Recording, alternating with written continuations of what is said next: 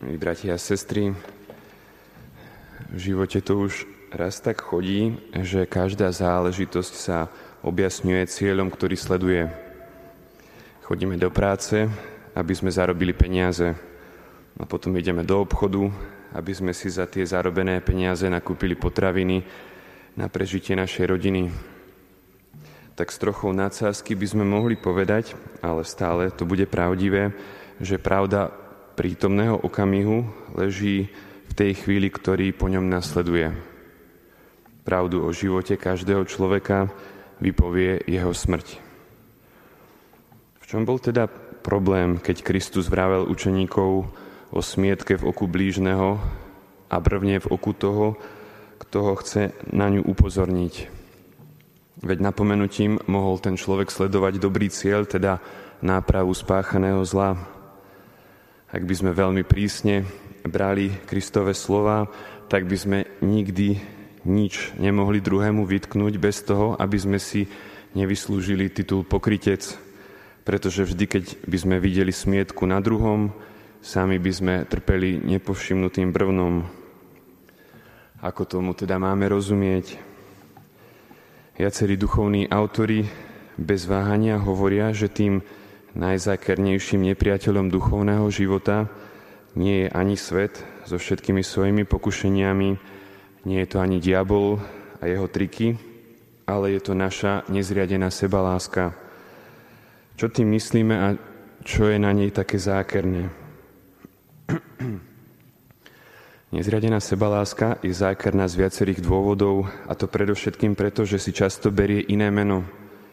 Napríklad si berie meno ako sebaúcta, starostlivosť o naše vlastné dobro, o naše dobré meno alebo dôstojnosť. Takáto sebaláska nás bude presviečať, že človek musí predsa mať prirodzenú lásku k sebe a dopriať si, čo mu patrí. Mám predsa nárok na osobitné zaobchádzanie. Každý predsa určite vidí, že pracujem viac ako iný. Alebo naopak, že nevládzem robiť toľko, koľko druhý. Nezriadená sebaláska, milí bratia a sestry, však postupne prináša neporiadok do väčšiny našich skutkov, dokonca aj do tých najznešenejších, ak ich konáme pre naše vlastné uspokojenie, namiesto toho, aby boli zamerané na Boha. A tak sa stane, že človek sa prestane starať o to, aby miloval Boha a namiesto toho rozvinie prehnaný obdiv seba samého a svojich talentov. Stará sa o vlastné seba potvrdenie a ocenenie od druhých. Je slepý voči svojim vlastným zlyhaniam, ale nikdy neprestáva preháňať chyby druhých. Je najprísnejší v posudzovaní blížnych, zatiaľ čo seba ľahko ospravedlňuje. Presne takýmto ľuďom Kristus hovorí, pokrytec, vyhoď najprv brvno zo svojho oka. Nakoniec toto sebaúctievanie, milí bratia a sestry, môže viesť k zničeniu všetkej lásky voči Bohu a blížnemu v duši. Jediným účinným liekom v takejto situácii je poníženie, ktoré nám život prinesie, ak v ňom rozpoznáme Božie navštívenie.